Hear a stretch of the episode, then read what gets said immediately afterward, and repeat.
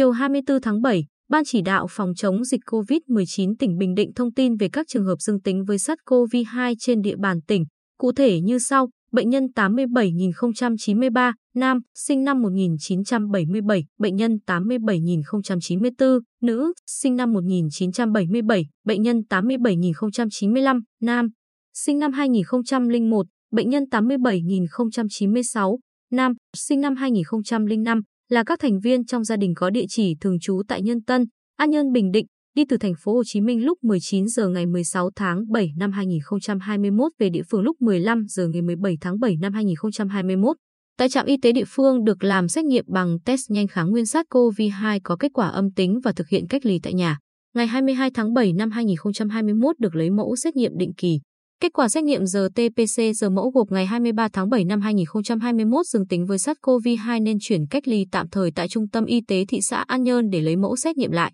Kết quả xét nghiệm RT-PCR ngày 23 tháng 7 năm 2021 dương tính với SARS-CoV-2. Bệnh nhân 87.098, nam, sinh năm 1985, bệnh nhân 87.097, nữ, sinh năm 1996, bệnh nhân 87.099, nữ, sinh năm 2020, là các thành viên trong gia đình có địa chỉ thường trú tại Nhân Tân. An Nhân Bình Định đi chuyến bay Việt Nam Airlines số hiệu VN1394 từ sân bay Tân Sơn Nhất về sân bay Phú Cát hạ cánh lúc 13 giờ ngày 19 tháng 7 năm 2021. Tại trạm y tế địa phương được làm xét nghiệm bằng test nhanh kháng nguyên SARS-CoV-2 có kết quả âm tính, thực hiện cách ly tại nhà cùng với gia đình bệnh nhân 87.093. Kết quả xét nghiệm RT-PCR lần 1 ngày 21 tháng 7 năm 2021 âm tính với SARS-CoV-2. Ngày 23 tháng 7 năm 2021 ghi nhận thông tin kết quả xét nghiệm RT của gia đình bệnh nhân 87.093 dương tính với SARS-CoV-2 nên được chuyển cách ly tạm thời tại Trung tâm Y tế thị xã An Nhơn để lấy mẫu xét nghiệm.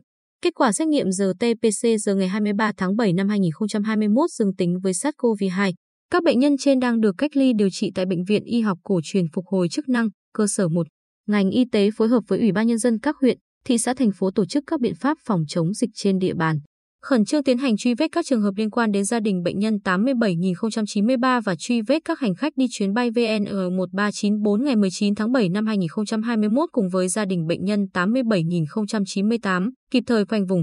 phun khử khuẩn, tiến hành xét nghiệm SARS-CoV-2 cho các đối tượng liên quan tại những khu vực có nguy cơ COVID-19, thực hiện biện pháp cách ly y tế phù hợp với các trường hợp F1 và F2 theo quy định. Như vậy, tính đến chiều 24 tháng 7, trên địa bàn tỉnh có 76 trường hợp dương tính với SARS-CoV-2,